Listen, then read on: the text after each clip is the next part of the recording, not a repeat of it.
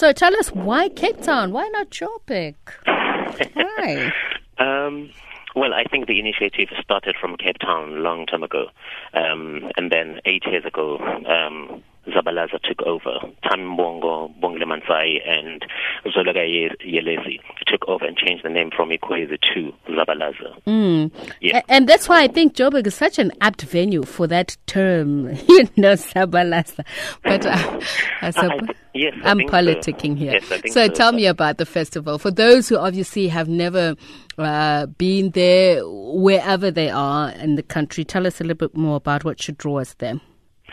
Well, so we've been working on Zabalaza since the last year. So it's a year-long uh, festival. We we go to the township, we identify groups.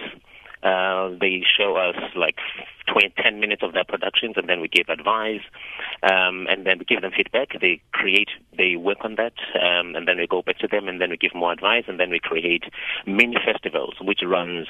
Um, in the in the Western Cape township, and then after that we select shows to come to the main festival at the Baxter, and then that runs for the whole week. Mm. Um, so these are young directors creating, writing, and creating their own work. What kind of work is on display? So this year we see a lot of politics in terms of themes, if I may say. Themes, um, see politics, we see uh, gender issues coming coming along. Um, we see a lot of education coming along as well, which is great. Mm. And uh, who's showcased there?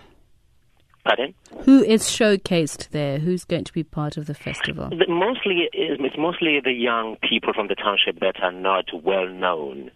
Uh, however, Baxter this year decided to to have young, young up and coming directors that they approach to come bring work. Someone like Tando